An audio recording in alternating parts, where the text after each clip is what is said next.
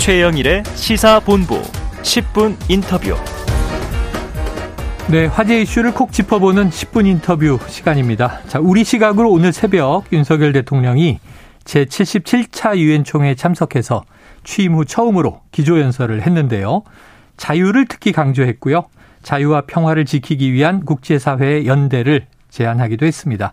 자, 유엔 총회 이후에는 한미, 한일 간 정상회담도 전망되고 있는 상황입니다. 자, 윤 대통령이 어떤 성과를 가져올 수 있을지, 가져와야 할지 기대가 되는 상황인데 그 자세한 내용을 전문가의 시각으로 저희가 조목조목 분석해 보려고 합니다.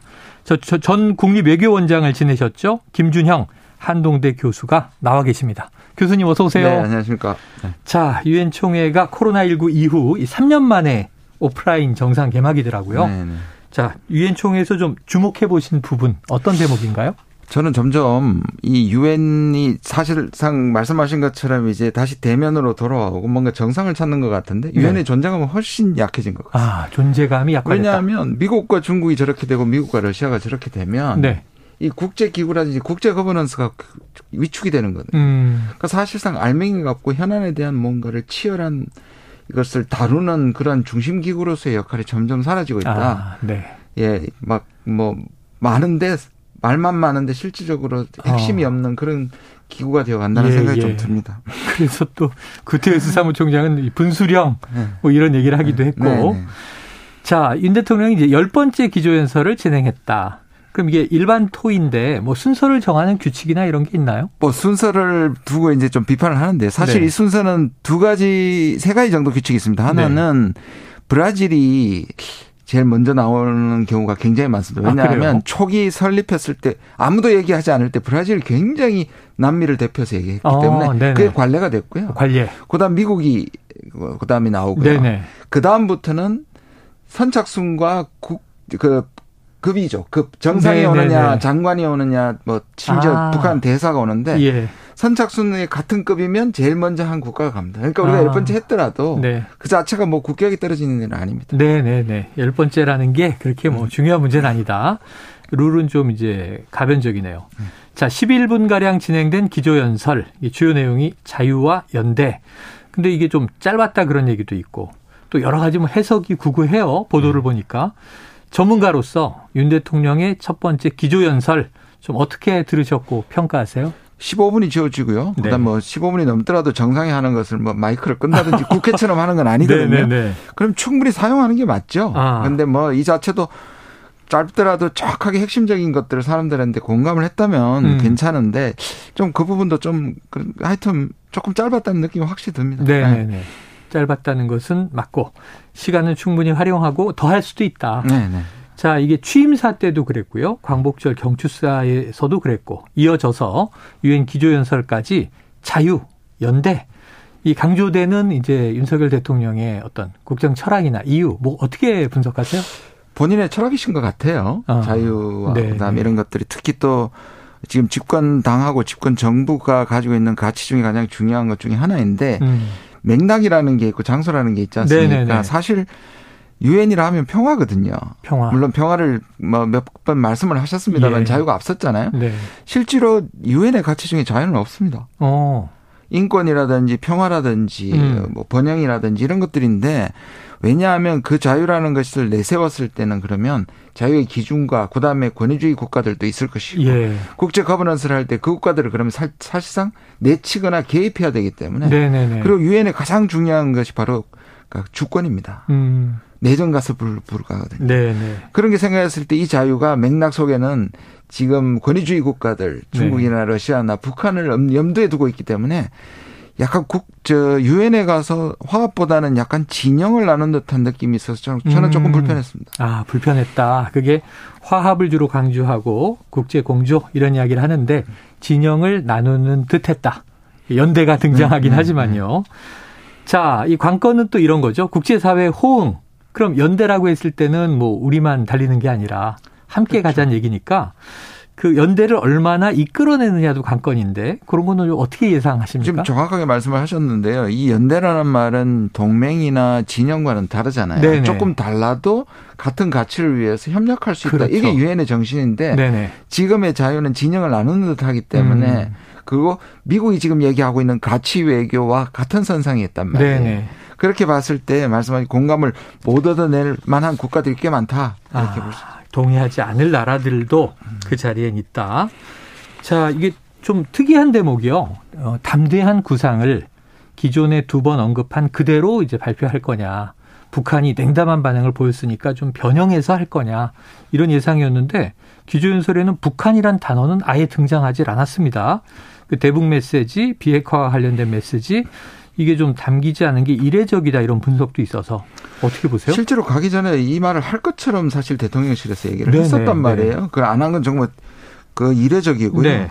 아마 이 부분은 뭐 여러 가지 이유가 있을 텐데 저는 생각에 뭐 제 추측입니다만 이거는 기본적으로 이때까지 뉴욕 타임스에서도 왜그 음. 문재인 정부가 지나치게 네네. 북한에게만 쏠렸다라는 것에 대한 차별화? 특정 친구. 예. 그 차별화를 위해서 그러지 않았나 생각이 좀 들고요. 네. 뭐 일각에서는 어, 그 담대한 계획이 북한으로부터 이제 거절 당했는데 뭘 가서 또 구차하게 얘기하느냐. 음. 그것도 이유가 될 수 있는데 네. 저는 차별화 쪽에 좀 예, 강조를 하고 싶네요. 차별화 아. 하려고 했었다. 예. 근데 그게 바람직하느냐 그 문제는 좀 다르죠. 네네 네, 네. 사실 우리가 주인이고 우리한테 문제 사실 우리한테 가장 큰 문제이자 동시에 세계적인 예. 문제이기 때문에 한반도 평화는 단순한 그렇게 빠뜨리고 갈 수 있는 그런 성격의 이슈는 아니라고 생각합니다. 네. 자, 뭐 북한 이렇게 이제 딱 명시적으로 언급되지는 않았습니다만 윤 대통령이 이제 유엔 방문 전에 지금 말씀하신 뭐 인터뷰라든가 여러 가지 이제 채널을 통해서 해구산을 언급한 바도 있고요. 또 한미 양국이 한미 확장 억제 전략 협의체를 또 가동하기 시작했고요. 또 유엔 사무총장을 만나서도 유엔 안보리의 단호한 대처를 요청하기도 했어요. 기조연설 전후해서 북한에 대해서는 좀 강한 기조를 또 보이기도 했습니다. 어떻게 보십니까? 이게 저는 좀 아까 말씀드린 맥락의 문제인데요. 네. 전 전반적으로 제가 왜 그 자유가 진영을 나누는 듯한 음. 여기서 또 나타나거든요. 네. 물론 역사적 사실이지만 저는 좀, 좀 충격적으로 봤던 게 뭐냐면 음. 유, 그 유일 합법 정부를 어, 유엔이 구했다. 전 유엔에 가치 있는 일을 했다는 것이 네네. 역사적 사실이긴 하지만 아. 여기서 완전히 배제하는 거거든요. 그렇죠, 그렇죠. 그렇게 보면 그리고 지금 해구산이라든지 뭐 이런 것들이 지금 사실상 러시아가 우크라이나 전에 대한 이러한 핵 문제가 두드러져 있고 음. 이 얘기를 한다는 것이 어떤 면에서 북한을 얘기하는 게 아니라 러시아를 얘기할 수도 있고요. 네네. 그러니까 이거는 두, 두 어, 효과적인 측면에서도 우리 핵 문제가 쑥 들어가 버릴 수도 있고요. 예. 그다음에 북한에 대해서 평화 얘기를 하지 않고 음. 핵과 확장제 이런 것들만 얘기하는 것이 네. 계속 대결적이고 갈등적인 것을 얘기했다는 아, 예. 의미와도 연결이 되는 거거든요. 네. 그래서 진영화했다. 그러니까 이제 자꾸 해석이 이제 구구해지는 것이 예. 오늘도 언론을 보니까 이제 고위 관계자 발 사실 담대한 구상 언급 없었고 북한 언급 없었지만 핵무기, 대량 살상 무기, 인권 유린 이런 언급이 포괄적으로 보면 이제 북한을 지칭한 것일 수 있다라고 이제 또 설명을 보태야 되는 거죠. 그러니까요, 맞습니다. 네. 자, 유엔 총회 이후에는 지금 한미 정상회담이 예정이 돼 있습니다. 핵심이 인플레이션 감축법 논의 여부인데 지금 회담 시간이 30분 정도다 보니까 이게 짧지 않느냐 이런 얘기도 있고요. 어떻게 보세요? 뭐 이 얘기는 사실상 이, 이 IRL이야말로 저는 외교 참사라고 생각합니다. 인플레이션 감축법 IRL. 사실 작년부터 있었고요. 이거는 네. 공화당 의원이 마지막에 이제 마음을 변해가지고 원래 우리는 통과 안 할 줄 알고 완전히 뒷전에 둔 아, 거거든요. 그런데 마지막에 설득에 성공했고 음. 공화당 의원이 이제 마음을 바꿔가지고 이게 통과돼 버렸단 말이에요. 네. 그러면 그 전에 이걸 다 준비를 했어야 되는 문제였는데 음. 그걸 준비를 안, 안 하고 이렇게 이미 음, 이 법안으로 나왔는데 음. 어떤 방식으로 한국이 여기서 이 문제를 해결할 수 있을지 그것도 네. 30분 안에 네. 그냥 뭐 유감이다 뭐 아. 향후 뭐 살펴보겠다 이 정도만 아. 받아도 좋겠 뭐 저는 성과라고는 보지만 네. 사실상 바꾸기에는 너무 늦었다. 늦었다. 네. 그냥 노력한다는 모습을 보여주시는 거다. 아. 더 그렇다면 뭐냐 하면 이번에 만나 짧더라도 네. 이후에 미국이 비슷한 법안을 지금 계속 준비 중이라면 아 그래요. 그 압박에 대해서 확 단도리를 하는 이 부분에 대해서 어, 차후에 이런 일이 발생하지 않는 부분에 대한 약속이라든지 이런 걸 받아내는 것에 네네. 집중하는 게 훨씬 맞다. 어. 그래도 또 시간이 짧다. 지금 일단은 노력하는 모습을 보여주는 게 중요하고 이후에 닥쳐올 다른 파고들에 대한 대비를 해야 한다. 지금 아니나 다를까 전기차 이후에 뭐 배터리도 나오고 또 바이오도 나오지 않았습니까? 예, 맞습니다. 그런데 앞으로 더 온다. 더 온다. 아. 네, 지금 이재용 삼성전자 부회장, 최태원 SK 회장 등 윤 대통령의 미국 순방 일정에 맞춰서 미국을 찾았습니다. 자, 방미의 목적은요, 이게 부산 엑스포 유치 이렇게 돼 있지만 사실은 좀 정부와 공조해서 우리 대기업들도 영향력이 있으니까 측면 지원을 할까요? 힘들걸요. 이게 네. 그냥 우리 대통령의 방문의 일대일이 아니라 네. 요즘 이제 유행 중에 하나가 뭐 장례식장에서도 그랬고 그다음 G7이라든지 또는 나토라든지 지금 유엔에서 짧게 짧게 계속 만나는 네네네. 뭐 약식 정식회담을 구별하지만 거의 다가 사실상은 예. 약식회담에 가까울 정도로 릴레이로 릴레이로 만나는 거. 그 시간 배분 자체도 힘들다고 얘기하는 정도니까 네네. 그렇게 큰 기대를 했다 제일 실망을 하는 것보다는 예. 아까 말씀드린 것처럼 그 부분에 대한 얘기를 몇 가지를 강조하는 게 중요하다고 생각합니다. 아, 이후를 대비하는 게 중요하다. 네. 측면 지원도 어렵고 30분도 짧은데 앞으로는 더 짧아지는 이제 추세다라는 말씀이세요. 자, 11월 중간 선거까지는 문제 해결이 어려울 것이다. 그래서 이제 이렇게들 관측을 하는 거죠. 물밑 협상이라도 해서 11월 중간 선거가 지나고 나면 좀 우리나라에 대한 유해 조항을 뭐 이제 조치한다든가. 자, 그럼 이번 회담에서 어쨌든 명시적인 성과는 어렵다고들 보시고요. 바이든 대통령에게 어느 정도의 메시지를 이끌어내면 성과다라고 보시겠어요? 저는 적어도 이 부분에 대해서 한국의 입장을 이해한다든지, 네. 그다음 이 부분에 서 유념하겠다든지, 어. 뭐 향후 대책 뭐 이 정도만 나오면 어. 대성공이죠. 아, 근데 대성공이다. 제가 보기에는 그런 내용이 나오지 나오기가 쉽지는 어렵다. 않을 거라고 봅니다. 왜냐하면 바로 이 부분이 사실상 지금의 바이든 대통령이 지지율을 끌어올리고 있거든요. 예. 30%로 떨어졌던 것들이 지금 40% 이상으로 회복하고 있어서 굉장히 고무되어 있습니다. 아. 그리고 11월 중간 선거가 있고요. 미국에서 아. 중간 선거에서 여당이 이긴 경우가 역사적으로 다섯 번밖에 없습니다. 네네네. 자, 절박한 선거를 네. 또 바이든 대통령을 치르고 있는데 네. 여기서 뭐 한국의 입장을 이해한다. 또는 향후에 좀 뭔가 대책을 찾아보자. 머리를 맞대자. 이런 약간 우호적인 메시지만 나와도 대성공이다. 네. 근데 나오기 어려울 것이다. 이렇게 전망하셨어요.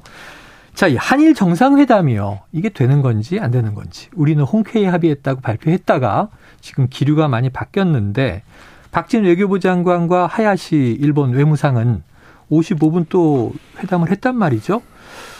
자, 일본 측은 아직 확정을 안 했어요. 이 네. 혼선은 뭐가 원인입니까? 저는 뭐 일본이 합의하지도 않았는데 한국이 발표하는 정도의 외교적 정말 참사는 안 네. 했을 거라고 생각이 들고요. 얘기는 있었을 얘기는 것이다. 했을 것 같습니다. 음. 근데 문제는 뭐냐면 지금 일본 정부가 극우잖아요. 국내 요즘은 국내 정치 아까 말씀드린 네, 바이든도 네, 네. 마찬가지지만 음. 일본은 우리가 흔쾌히 일본이 흔쾌히 하기로 했다는 것에 사실상 약간 아. 예, 예. 왜냐하면 이 일본 정부는 혐한에 기초를 하고 네, 지지층이 네, 네. 많은데 음. 흔쾌히 또 받아들였다. 아무것도 네. 약속 못 받고 했다라는 것이 내부적으로 좀 불만이 아. 있었던 것이고 그래서 한국이 먼저 일방적으로 발표한 거에 대한 그래서 지금 약간 기싸움을 하고 있다 일본이 그래서 정식 회담 뭐 30분이라도 네. 좀 보다는 약식 회담으로 결론이 날 가능성이 예. 저는 있다. 지금까지 안 나오는 것 봐서. 음. 그러게요. 예, 공식화 안 되는 거 당장 봐서. 내일인데. 네, 네. 이, 그 현지 시간은 오늘 밤 이후에 21일이 음. 됩니다. 음. 자, 그러면 이게 일본이 좀 많이 불편했다, 불쾌했다. 기시다 총리는 불쾌하다는 표현까지 등장을 했습니다. 그러니까요. 그게 이제 국내 여론을 네. 의식해서 그런 얘기를 하는 겁니다. 안 열릴 가능성은 없겠죠? 왜냐하면 한 얘기가 있으니까요. 네네네. 그렇게 되면 사실상 이거는 한국에 대한 확실히 결례가 되는 것이기 때문에 네네. 저는 그냥 스치는 약식회담 정도 아니면 약식회담. 그냥 인사 정도? 서서 인사. 네, 그렇게 할 가능성이 아, 근데 이게 뭐 회담이냐 아니냐를 몇 분 했느냐 몇 초 했느냐 이걸로 자를 수는 없으니까 근데 이제 의미 있는 뭐 대화 메시지를 주고 받았느냐 이런 게 중요하겠죠. 지금 열리느냐 안 열리느냐 공식화시키지도 못한 상황에서 무슨 네. 이 어려운 문제인 네. 이 강제동원 문제. 문제를 해결할 수 있겠습니까? 아. 저는 불 그건 아예 가능성 제로라고 생각합니다. 예. 한일 정상회담에서 의미 있는 내용이 나올 가능성은 제로다. 아, 그래요. 그런데 또 박준혜 교부 장관은 뭐 하야시 외무상하고 지금 민관 협의체에 뭐이 내용을 전달하면서 대위 변제하는데 한일 기업이 출연해서 재단 방식으로 어, 가야 한다. 그럼 이런 건 뭐 아예 언급도 없겠네요. 어, 이번에는 확실히 없을 거고요. 사실상 이제 그걸 피, 이런 방식으로 지금 이제 물밑에서는 추진을 하고 있지 않습니까? 실무에서는. 그런데 음. 이것 역시 일본에서는 음. 결국 한국한테 확실한 양보를 받아내겠다는 생각이 있고 아. 일본이 조금이라도 양보해가지고 이 문제가 풀렸다는 것은 마찬가지로 네. 국내 여론 또는 지지층의 지지를 못 받기 때문에 네. 일본의 지금 자세는 한국이 완전히 양보하라는 겁니다. 아, 한국이 완전히 그냥 저 자신들의 방식에 따라와라. 그럼 우리가 양보하게 되면 위안부 때처럼 우리 국내 여론이지. 그렇죠, 그렇죠. 그래서 이거는 사실상 네. 지도자가 결단해서 한 방에 풀릴 수 있는 문제는 전혀 아닙니다. 아니다. 구조적인 문제가 되어버렸다. 알겠습니다. 자, 윤 대통령 이 그랜드 바겐 방식을 통해서 한일 관계 풀어나겠다 이런 입장인데 일본 정부 입장은 완고하고 완강하다. 자, 그럼 이 해법 자체는 바꿔야 됩니까? 저는 결국 일본도 그 양보를 해야 되는데 네. 실제로 이 우리 정 지금의 윤 정부는 전 정부가 잘못해서 한일 관계가 이렇게 됐다는 기준을 네네네. 갖고 있다는 말은 거꾸로 얘기하면 네. 우리 정부가 잘못한 거기 때문에 우리 정부의 예상을 바꿔야 된다는 거잖아요. 아, 네. 실, 실제로는 일본이 사실은 한국에게 완전한 항복을 요구했었던 음, 문제이기 때문에 수출 규제 등. 예, 맞습니다. 네. 그런데 강제 동원은 되돌리라는 거고 판결 네, 네 되돌리라는 네, 거고 위안부 그대로 지키라는 거고 음. 1965년 손대지 말고 그대로 하라는 네. 이세 가지 전제 조건이었거든요. 네, 네, 그럼 우리가 잘못했다고 판단하면 전 정부가 그럼 우리가 그 세 가지를 받아들이는 방법밖에 없죠. 일본은 그세 가지를 포기할 가능성이 적어도 지금까지는 없다. 없는 문제거든요. 야, 그 적어도 윤석열 대통령은 왜 김대중 오부치 선언을 기반으로 이건 일본이 과거사를 인정해야 되는 거잖아요. 그렇죠. 인정했었던 때가 있었으니까. 그런데 지금 일본의 분위기, 이 정부의 성격상 그거는 바뀐 거죠. 예. 예. 과거에 자신들이 했던 선언도 지금 무력화시키는 예, 거니까. 자, 전 세계 상황이 어렵습니다. 앞으로 자국 우선주의가 팽배할 것 같고요. 강대국의 또 보호주의 강화될 것 같고. 자, 또 미중으로 나뉜 신냉전 체제도 더 이제 확대될 것 같고. 이 저 김 교수님 오늘 이게 제일 중요해 보이는데 우리나라가 취해야 할 취할 수 있는 외교적인 해법 좀 어떤 조언을 내놓으시겠어요? 먼저 신냉전이라고 이것을 기정사실화하는 건 우리한테 좋은 건 바람직한 게 아닙니다. 네, 왜냐하면 네. 신냉전이라고 얘기하면 우리가 진영을 선택해야 된다는 결론이 네, 나오잖아요. 네. 저는 과거와 다르다고 생각하고요. 음. 우리도 과거에 안보 하나만 보고 모든 것을 희생했던 6, 70년대, 1960, 70년대의 냉전이 아니지 않습니까? 네. 우리는 그만한 국격과 국력과 있단 말이에요. 네. 그렇다면 국익에 오히려 치열하게 음. 가는 것이 좋지. 이것을 이념이나 가치로 나눠서 제가 이런 네. 말 합니다. 가치 외교가 가치가 있는가? 어. 편을 정하면 편한가? 저는 네. 저는 두 가지 다 아니라고 생각합니다. 두 가지 다 아니다. 오히려 신냉전을 고착화시키는 우리 생각보다는 음. 틈새에서 뭔가 유연한 네. 전략을 찾아야 한다. 네. 알겠습니다. 자, 해외 순방 다 마치고 캐나다까지 끝내고 들어오면 한번 또 전체적인 평가 내리는 시간이 오겠죠. 오늘 말씀은 여기서 정리하겠습니다. 말씀 고맙습니다. 네, 감사합니다. 지금까지 김준형 한동대 교수였습니다.